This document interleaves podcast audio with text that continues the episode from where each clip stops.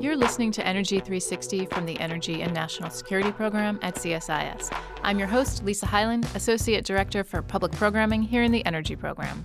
This week, Justin Wu, the head of Asia Pacific at Bloomberg New Energy Finance, joined my colleague Sarah Ladislaw, Senior Vice President and Director of the Energy Program, to look at the energy transition happening across Asia.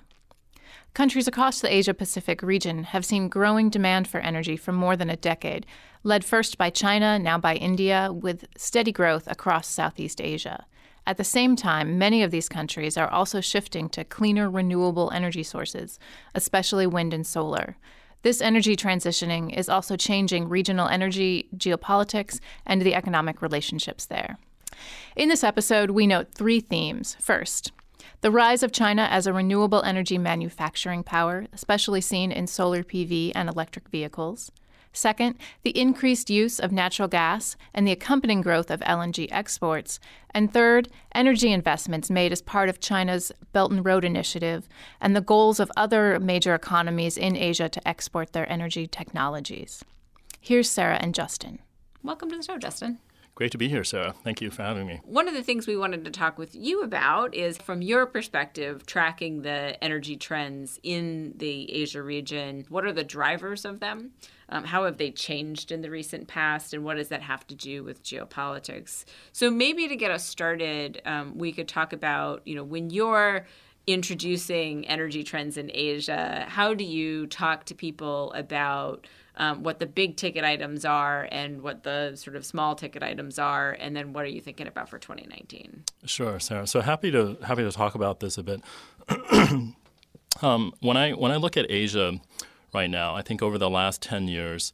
Um, there's been really uh, three major changes, or three three things that have been happening, and I think sort of shifting the dynamics of both um, how uh, countries or, or, people or companies in Asia think about energy, especially energy security, and also think about uh, opportunities and, and challenges to what they're trying to do with regards to uh, you know acquiring uh, energy supply and also developing their own domestic industries. So I think the um, the first thing um, we need to sort of look at and understand is uh, the rise of China, as you rightly pointed out. And when we say the rise of China, it really means one, um, I think, one uh, major thing, which is China as a renewable energy equipment manufacturing power. So in the last 10 years, we've seen uh, China invest very heavily in renewable energy manufacturing capacity. Um, to the point that today, um, over 70% of solar panels are manufactured in China.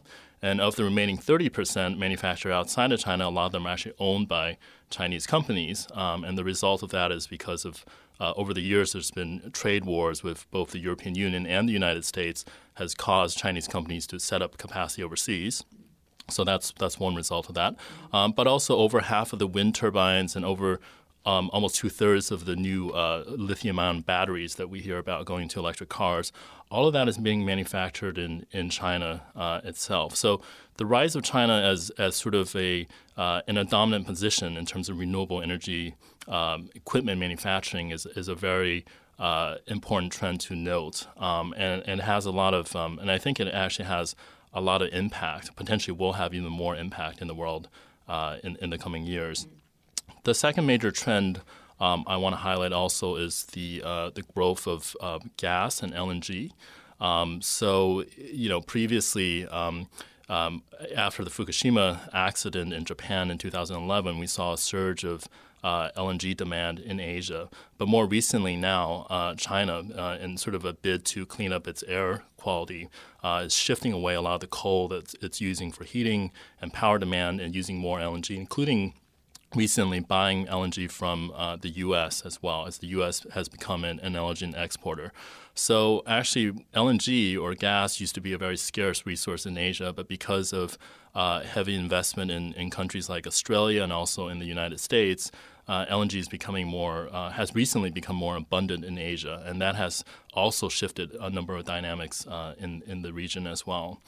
Um, and then the third thing I think is, um, as you mentioned, the the Belt and Road Initiative. Um, one thing that we can certainly talk about this, touch on this some more, is that what's interesting about the Belt and Road Initiative is that even before it became officially coined as a phrase, the Belt and Road Initiative, uh, we saw Chinese, but also Japanese, Korean, and other company, uh, other com- uh, companies from other countries uh, investing quite heavily in infrastructure in these countries, uh, emerging countries in Africa, uh, in Asia, and also in Latin America. So, you know, while Belt and Road became um, a, a, term and it's, it's sort of something that everybody is paying attention to now, um, even before it, it, became officially a, a, a coined as a term, um, you know, overseas investment uh, especially in large infrastructure such as energy projects, but also in airports, roads, ports, etc., um, has always been a goal of, of major Asian companies. Um, and also more recently, Chinese companies, of course, are, are doing more and more of this. Mm.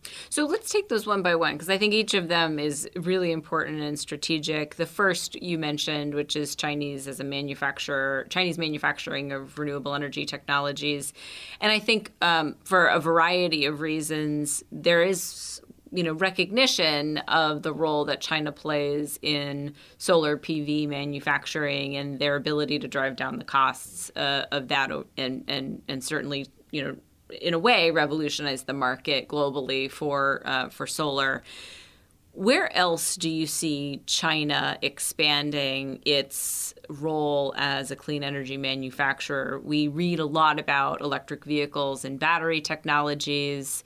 Um, there's a lot of skepticism about the Chinese approach to this, which is one, you know, is it efficient? Is it, you know, successful? Those sorts of things. Where do you see both the Chinese drive to have additional clean energy manufacturing capability, and and do you think that it's going to be a force to be reckoned with? So I, I, certainly think that China is is playing to its strength, um, which you know, as you know, is is around manufacturing, right? So essentially, you know, we we hear um, we've been hearing the, this idea that China is the workshop of the world and manufactures everything.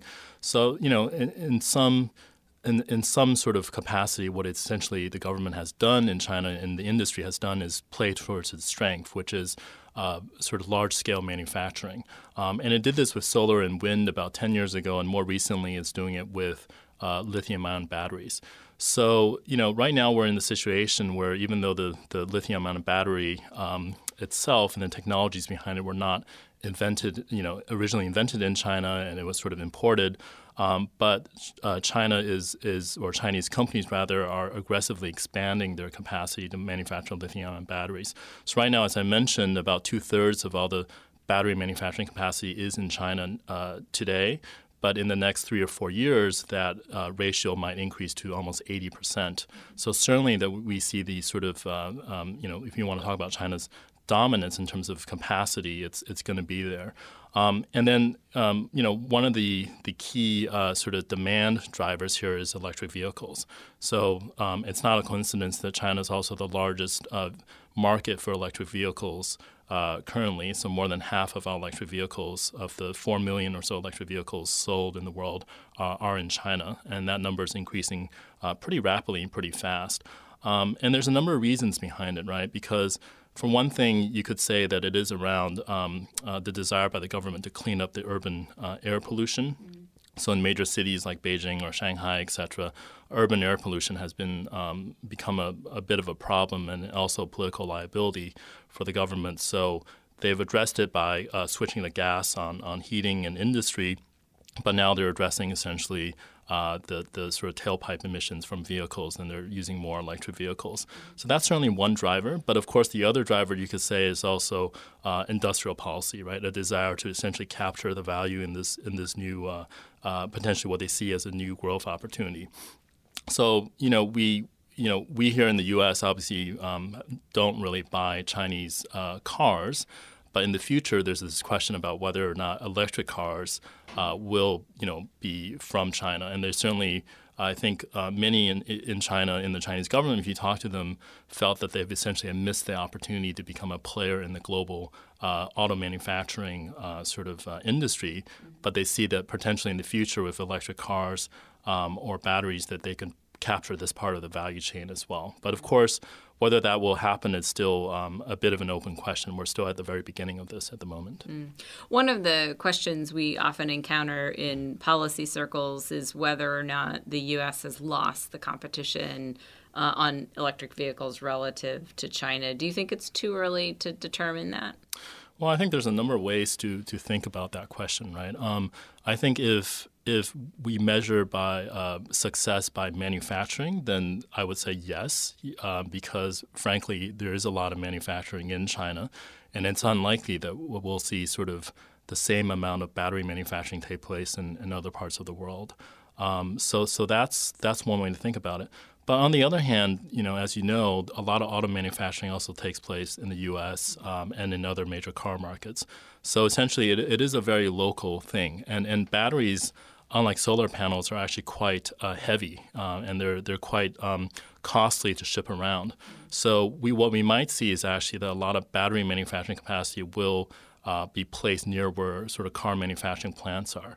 So there could be a scenario where, for instance, yes, most of the batteries are manufactured by Chinese companies, but they're manufacturing them uh, here in the U.S. or they're sort of supplying their batteries to electric vehicles made by Ford or, or GM or, or BMW, etc. So that could be the, the case as well. So it's a bit of it's a bit of a mixed picture in terms of how you want to look at it. Um, one other thing I want to mention also is the, the raw materials that go into batteries. Yeah, I was just going right? to mention that. Right, and you know, as you know, there's there's a there's obviously lithium, but there's a lot of other things like graphite, um, cobalt, um, manganese, etc.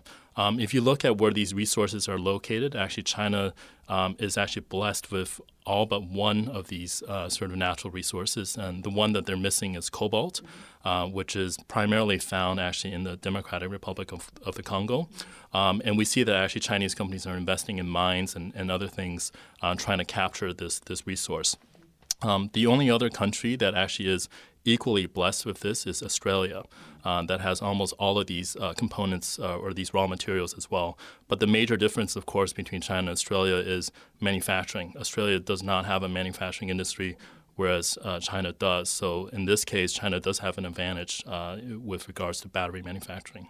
One of the big questions with regard to critical minerals, particularly cobalt here in the United States, that we get is whether or not it is actually, in fact, going to be a strategic area of competition. You know, whether control over cobalt manufacturing in the DRC, which, by the way, has a whole bunch of terribly negative things associated with it, is going to rise to the area of being a strategic issue, or whether or not either batteries will, you know, be be something that doesn't require cobalt uh, or there will be other sources of cobalt that are available, or a market will develop, those sorts of things. Does it have that same sort of strategic significance when in the Chinese policy context? I think it does. Um, it certainly is strategically important because cobalt is, of course, one of the uh, major raw materials that go into lithium-ion batteries. But I would say that it's it would be a mistake to think of it uh, in the same way as we think about oil or gas or other fuel-based uh, sort of energy sources. Um, there's two primary differences. One is that obviously, if you're uh, cut off from a supply of cobalt, the batteries that you have, you know, still work, right? You don't need a constant supply of cobalt to power your electric cars, unlike a constant supply of, of oil or, or gas to to power uh, to power those those facilities. Mm-hmm. Um, the other difference is actually that we see uh, two sort of new technologies or, or ways of um, making um, sort of this more efficient. One is battery recycling, which also happens to uh, you know you know the Chinese are actually looking at that quite heavily. So essentially, a lot of used batteries can be recycled, reprocessed, and then the raw materials uh, from them can be used again in new batteries. So essentially, um, you don't always need a new supply of lithium and cobalt. You can recycle the ones you already have. Mm-hmm. Um, and furthermore, there are sort of new chemistries or new design of batteries that require less of these materials um, in the future, mm-hmm. so that um, you know perhaps we don't need uh, as much cobalt as, as or lithium uh, in the new sort of uh, battery configurations in the future. Mm-hmm. Of course, all of that is a little bit further down the line. Uh, we're not at a point now that sort of cobalt or lithium is is um, um, constrained. Uh, but certainly, I think um, if the question is, you know, does the Chinese government or does battery manufacturers in other countries, like even in Japan or other places, uh, see sort of the uh, strategic importance of acquiring these uh, raw materials, they certainly do. Uh, they, they certainly are uh, looking at this right now, and certainly this is something that's being talked about and and, and uh, quite quite extensively. Mm. Let's move to natural gas for a minute because I think that your description of the evolution of LNG markets in the region is of particular interest to a lot of different interests um, here and around the world. Uh, certainly for people who are you know looking for new markets for LNG you know Asia is predominantly the story that they're uh, that they're after um, countries within the region. We've done a fair amount of work on Southeast Asia in particular, you know, all wanting to have a bigger role in a gas market, but for various reasons, it doesn't work out, and mostly for cost related reasons. And renew- the declining cost of renewables eats away at the margins for gas, as does um, the sort of competitiveness of coal. How, how are you seeing the markets evolve for, for LNG in Asia? So there's there's um, there's a couple things here. I mean, one is you know I'll take take a step back and just sort of um, say a few words about LNG. Um, the the fact is that L- obviously Asia imports a lot of LNG, um, and what's sort of changed in the last couple of years is that there's a growing supply from places like Australia um, and the Middle East, and also from the U.S. That's actually helped. Essentially, um, you know, we're in, we're essentially in a period where LNG supply is fairly fairly abundant, I would say, for the next couple of years. Um, until, of course, supply picks up, uh, demand picks up a bit more, and then we might be a bit of crunch. But for now, LNG is fairly abundant, um, and it's it's going to more places. Um, what we see is that in the next uh, sort of 15 years, about 86% of all the global LNG demand growth is going to be in Asia. Um, and a lot of that is China, but it's not only China, it's also, as you mentioned, Southeast Asia, but also emerging countries in South Asia, like Pakistan or Bangladesh, that essentially are quite uh, power hungry. Um, so, so a lot of that um, demand is going to be in Asia. Um, one of the problems with LNG in Asia is is that actually Asia, most of the countries in Asia are paying a premium for their LNG.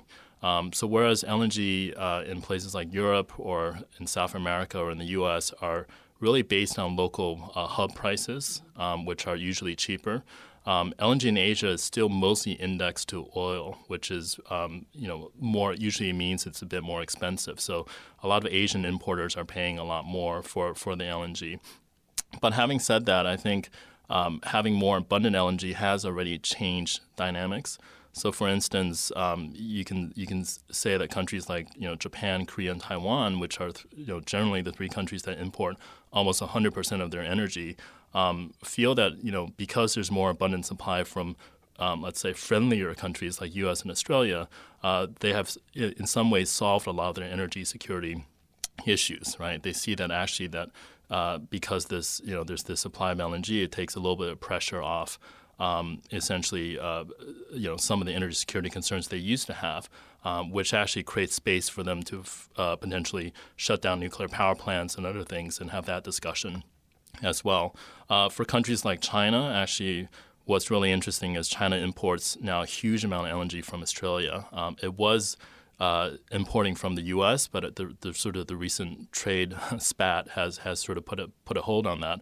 Um, but now China's import uh, dependency ratio, in other words, the amount of gas and imports is, is over 40 percent, which is which is a lot, right? For the first time, we see that China is actually importing a, a, much larger portion of its of its energy from countries like Australia. But nevertheless, because there is more LNG available, um, the Chinese government has been able to pursue a coal to gas switching policy um, to help clean the air in, in urban areas uh, and things like that. Um, and then, of course, you know, as, as we move further down to places like Southeast Asia or South Asia, um, as they sort of also think about whether they should do coal to gas switching, or as in cases of countries like Thailand uh, or uh, Vietnam, as their domestic gas supplies are being depleted, of course, they're also looking at, at LNG uh, to see if, if that's uh, an option for them uh, in the future. So I think having, I think the point is that having more sort of LNG available, at least for the moment, uh, and then also from a from a more diversified supply. So you're not only getting it from the Middle East, you can get it from Australia or the U.S. uh, it's certainly giving a lot of these countries a lot more options uh, in Asia in terms of thinking about where their energy comes from. Mm. Uh, a lot of uh, gas dynamics within Asia and, quite frankly, globally uh, circle around the idea of Chinese gas demand. Are there any um, things that you're watching in particular in terms of Chinese gas demand growth or lack thereof? Right, you mentioned the the opportunity for lots of coal to gas switching and a lot of drivers for that. Um, but are there uh, are there any um, um, questions or doubts in your mind about the materialization of that gas demand in China? So we're we're thinking that we're we're predicting that China will become the largest um, LNG importer in the world in maybe about two years or so, essentially overtaking Japan. Um, and it's you know symbolically important, but it's also a very uh, obviously you know uh, sort of substantively important uh, moment when that happens as well.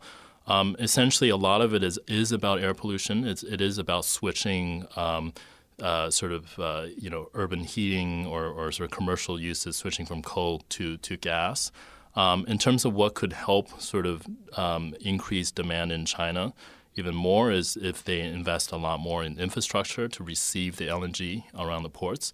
Um, the other thing that's happening is is sort of around uh, domestic gas market reform. In other words, traditionally, gas in China has been um, uh, sort of the supply of gas has been dominated by the, the major national oil companies. So essentially, they control all the imports of, of, of the supply of LNG. Uh, but the Chinese government now is, wants to open this up to uh, some private players as well. So in other words, you have more and more, uh, even including private companies, are able to receive and import uh, LNG. So that will help diversify supply and create competition and pricing.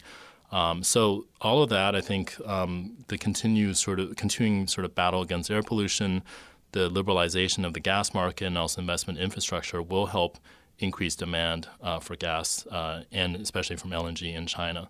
Um, it used to be a bit more. Um, there was a competition also between pipeline imports from Central Asia or Southeast Asia and other places like that. But increasingly, we see that actually LNG supply uh, is is is taking more and more sort of um, well, they're essentially that's taking up a greater share of the imported gas in, in China today. Mm-hmm. Let's turn to um, Belt and Road Initiative. I you know often don't know where to start, but um, it's a you know a massive initiative that it's uh, the the beauty of the eye of the beholder to some respect. Um, it's you know when we talk about the Belt and Road Initiative in the United States one of the big questions is what are the drivers, right? Is it about offloading excess Chinese manufacturing or steel capacity? Is it about uh, a soft power play within the region? What are the drivers? And in particular, um, how is it manifesting in the way in which Chinese investment takes place throughout the region in energy? Well, I think it's all of the above. I would say um, certainly, you know, you can take a um, you can look at it from a political lens, and we can say that yes, it is a soft power approach. I think there's a lot has been written about that. Obviously, um, we see that you know uh, Chinese companies investing in, in, ports in Sri Lanka or, or, or power plants in Pakistan uh, and things like that. And obviously, that creates um, um, you know that creates sort of political influence, or that's an attempt to create political influence. So obviously, we can you can see it in, in that sense. Um, but at the same time, you, you, can also make a business argument about it as well. Um, for a lot of these Chinese uh, state-owned companies, um, essentially the domestic market for them is slowing down. Uh, power demand in China is not growing uh, as fast as, as it used to be growing. Uh, there's curbs on sort of building of new coal power plants in China. A lot of the rivers are overexploited, so you don't uh, you're not able to build hydro power plants anymore. So any of these large infrastructure projects um, are becoming a lot harder to build in China, and there's growing scrutiny by the government on the performance of these assets in China itself. So it, this is all pushing a lot of these uh, state-owned companies to look for opportunities abroad. So there is a there's definitely a business case behind it that they want to um, go into countries that still require these large infrastructure projects uh, and to build them there and hope for uh, uh, better performing assets than, than what they can do domestically. Mm. One of the big questions is whether or not there's a um, deliberate or just you know, it just happens to be this way, skew towards high carbon versus low carbon energy projects within Belt and Road. Is that something that you've taken a look at? Absolutely, and there certainly is. I mean, with the exception of some of the larger hydro projects uh, that Chinese companies have invested in in, in Southeast Asia or in, in Africa, um, a lot of it is is higher carbon. So they're coal power plants, or in some cases, gas power plants. Um, and again, there's there's actually two reasons behind that. One is that you can't do that, you can't build coal power plants in China anymore, so they want to export that technology overseas. Uh, but secondly, it's also about the size of the investment. Um, the problem about a wind farm or a, a solar project is that it's often a lot smaller in terms of the dollars that you invest in it. So it's often um, not worth the trouble of going through the legal or the due diligence to go through a you know hundred million dollar project, uh, solar project or wind project, when you can essentially do a five hundred million dollar or one billion dollar coal project, uh, and you have to go through the same trouble of of looking, um, finding the right place and and doing um, uh, you know all the all the sort of due diligence, diligence work around it. Um, I will say that um, it's not only Chinese companies that are doing high carbon projects um, in outside of, of their own country. Um, Japanese and Korean uh, companies do very much do the same thing. So, for instance, uh, in, in Japan, there is a policy to build clean coal projects in Southeast Asia. Um, one is that, again, you can't really build them in Japan anymore. Uh, but secondly, there is a general belief um, uh, in amongst Japanese companies that the coal power plants that they build in countries like Vietnam or Thailand are cleaner than anything else built by a Chinese company or a, a local company. So, so they make the argument that actually, yes, it's a coal power plant, but nevertheless, it's going to be a cleaner version of that. Um, so, so it's not only you know. So I think it's not only Chinese companies, but it's it's uh, it's many uh, companies in, in countries like Japan as well. They're doing the same thing. Mm.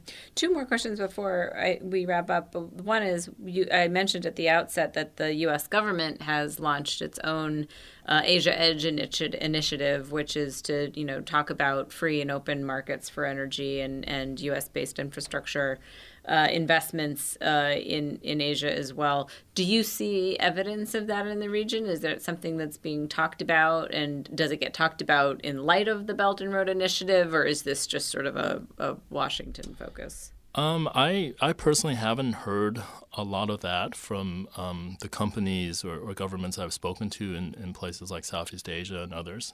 Um, I think from a from a geopolitical perspective, obviously these countries are uh, quite interested in engaging in a diverse sort of uh, you know group of, of, of, countries, right? Not only sort of being reliant on, on China or, or others. Um, so I think there's certainly that desire and there's certainly the, the, language. But for the moment, I think that in terms of um, looking at um, energy investment, right, that the choices if you're India or you're Thailand. Um, if you look at energy investment, the choices you really have are actually mostly around your neighbors, and that's sort of China, or Japan or Korea or, or other countries in the region. So we haven't really seen a lot of U.S.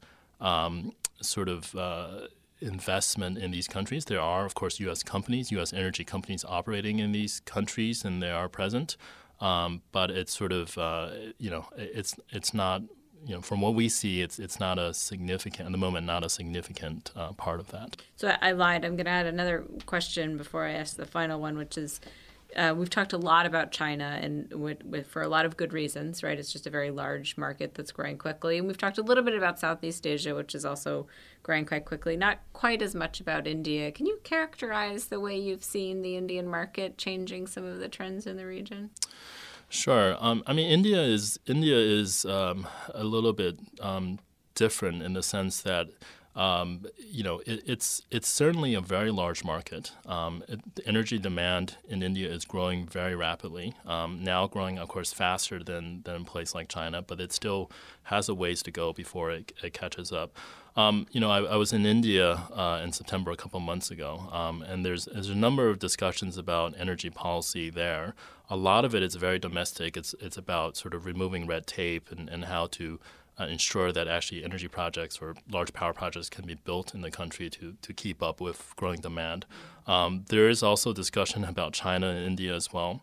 Uh, one interesting statistic is that 90% of the solar panels used in uh, India are imported from China, um, which is actually causing a bit of unease in India, but it's it's hard to see you know whether there's anything that can actually change that in the near term because you know Chinese companies are essentially offering very competitive prices and they're uh, offering to even build manufacturing plants in, in India as well.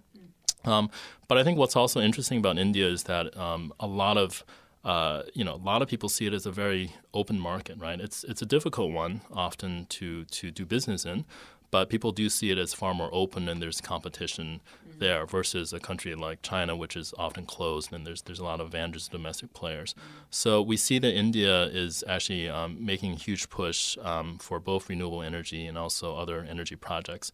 Uh, they run some very competitive auctions, and there's utilities in, in Europe and Southeast Asia, in um, in, in sort of Northeast Asia as well. They're very interested in building projects in India. So I think India is very, you know, it's sort of at the beginning, but it's very exciting from a business perspective. Um, for our team, we certainly get a lot of questions on India these days. Um, just people looking at opportunities or at least wanting to stay. Um, uh, stay, you know, uh, informed about what's happening there. Mm. So, one final question I wanted to ask, because you know, the theme of energy transition is driven by a lot of things that we've talked about: energy security, commercial strategy, local air pollution, other you know policy priorities. Um, we haven't talked much about climate change. So, over the last several years, you know, clearly there's been a change in the global tenor around the climate discussions, partially because of the United States pulling out of or announcing its intent to eventually pull out of the Paris Climate Agreement.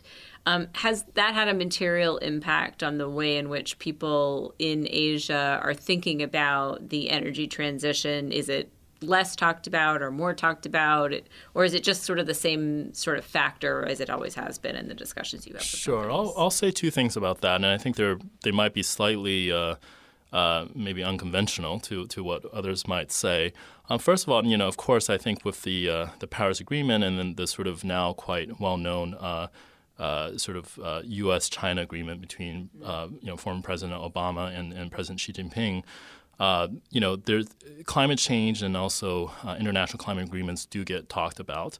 Um, and it's you know uh, you know one could certainly say that you know China enjoyed the fact that uh, it, it, sort of um, maybe got some of the moral high ground by staying in the Paris Agreement and still uh, talking about it. So it is a topic that people mention and talk about. Um, the, the, Japanese government and the Korean government and, and, the Indian government, they, you know, they all talk about it. So it is there. Um, but I would say one thing that's um, you know, if, if you look at the energy transition in, Asia, you know, the rise of a lot of the clean energy um, manufacturing and also deployment, um, a lot of that is, um, you know, driven essentially by economics and business, right? It's it's not sort of a climate change um, argument initially, you know, spurred the solar industry or the battery industry, manufacturing industries, um, and then the you know secondary bit is is around um, in China, it's the air pollution issue that has actually uh, spurred things. And I would argue that you know perhaps uh, soon we'll see that in India as well as, as air pollution there becomes a, a bigger problem. So you know climate change, yes, it, it is something that's talked about. Um, is it a main driver? That's that's hard to say. Um, one other thing that we didn't really talk about, but I think is also equally interesting. Uh, is what companies or corporations are doing. Mm-hmm. So, you know, nowadays we see, you know, over 100, almost 150 companies uh, you know, pledging to source renewable energy, 100% renewable energy, or to use some sort of uh, sustainable materials for their manufacturing and, and, things like that. Most of these are still um, European or American companies. Actually, only less than 20 of these companies are, are Asian. But nevertheless, of course, where they make all their goods are in Asia. They have all their factories in, in Asia. You know, the Apple iPhone is, is mostly manufactured in, in China. So um, if, if these companies want to reach their goals of um, you know achieving their sustainability goals, they have to do something in Asia. Mm. So what we're seeing is that actually the, the private sector is increasingly uh, potentially now pressuring uh, countries in Southeast Asia and China and India as well to do something to either offer them more renewable energy or to offer them um, a better sort of uh, a more sustainable alternative to their production uh, sort of production methods. Um, so that's something that's still at the beginning, but I think it's actually could have quite a bit of impact in the next couple of years. Mm. Well, that's great, Justin. You've given us a lot of different things to think about in the context of how the energy landscape is uh, shifting in Asia. Uh, we hope you'll come back and do it again sometime soon. Sure. Thank you very much. Great to be here. Thanks for listening to Energy 360. Find more episodes at csis.org and on iTunes, and follow us on Twitter at CSIS Energy.